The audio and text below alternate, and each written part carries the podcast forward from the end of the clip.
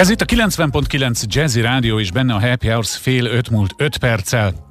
Közhely, de sajnos igaz, mint szinte minden közhely, egyre nehezebben bírjuk a bezártságot, sőt megkockáztatom, hogy még imádott gyermekeink is olykor az agyunkra tudnak menni, ha túl sokáig vagyunk összezárva, és sajnos most ez a helyzet.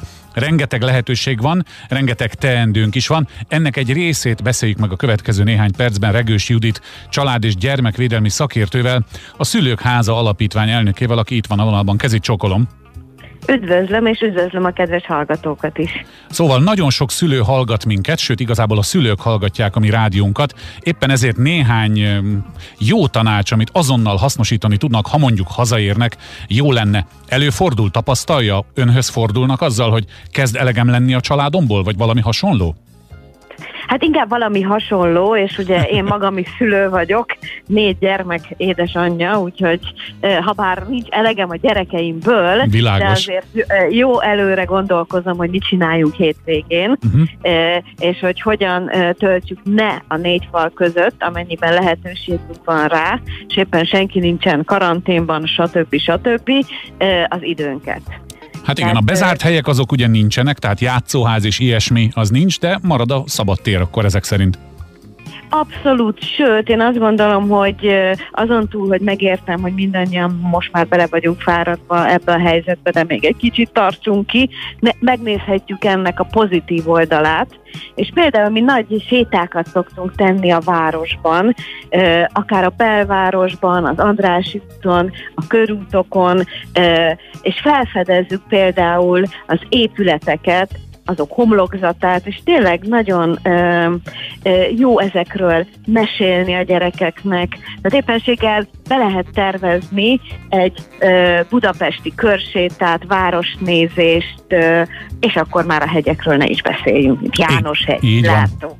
Az agglomeráció és az ott található erdők, de gondolom, hogy a gyerekek másként viselkednek, gondoljunk a saját gyerekkorunkra, jól beöltöztettek minket a szüleink, aztán alig vártuk, hogy eltűnjenek a sarkon, és már dobtuk is le a sapkát, sálat. Szóval az, hogy mi fázunk, meg mi kellemetlennek ítéljük a telet, az egyrészt nem nagyon érdekli a gyerekeket, másrészt a mozgás igényükkel muszáj kezdenünk valamit.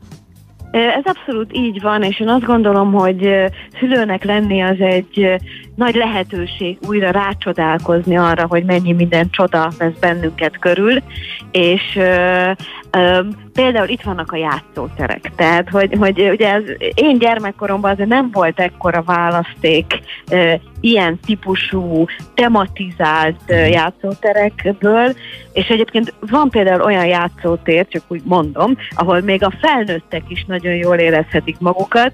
Ö, például Zuglóban a, a, sétányon, közel a Hősök teréhez, nagyon ajánlom, akár uh-huh. betervezhetünk egy-egy hétvégére egy játszótér felfedező körutat is. Az okos játszóterek is léteznek már, én sem tudnám Igen. fejből felsorolni, hogy hol és merre van ilyen, de tény, hogy van. Azért, ha már beszélgetünk a Szülők Háza alapítványról, most, hogy sikerült néhány gyakorlati tanácsot adni a kedves szülőtársaknak, akik hallgatnak minket, azért néhány szót szóljunk az alapítványról is szerintem. Ugye az alapítványunkat talán már sokan tudják, dr. Kemény Dénes alapította, aki egyébként nem csak megalapítója az alapítványunknak, de aktív közreműködője is. Tehát amikor tehet és amikor lehet, akkor az élményprogramjainkon is részt szokott venni. Alapvetően mi családokkal, és család nélkül nevelkedő, tehát állami gondoskodásban élő gyerekekkel foglalkozunk. A mi békeidőben úgymond családi központjaink vannak, melyeket most ugye mi se tudunk nyitva tartani, de átköltöztettük az összes programunkat a digitális térbe, és egy teljesen ingyenes online Digi Bölcsi néven található programot nyújtunk részben a bölcsiseknek, részben pedig a bölcsisek szüleinek, ahol mindenféle közérdekű dolgokról, érdekességekről, érdekes emberekről beszélgettünk, és hát az állami gondoskodásban élő gyerekekről sem feledkeztünk el, hiszen karácsonykor volt egy angyal programunk, amiben azt kell, hogy mondjam, hogy a soha nem látott mennyiségű önkéntes család kapcsolódott be, és sok-sok gyerek vágyát teljesítettük, és egy, tulajdonképpen egy mobil e, angyaljárattal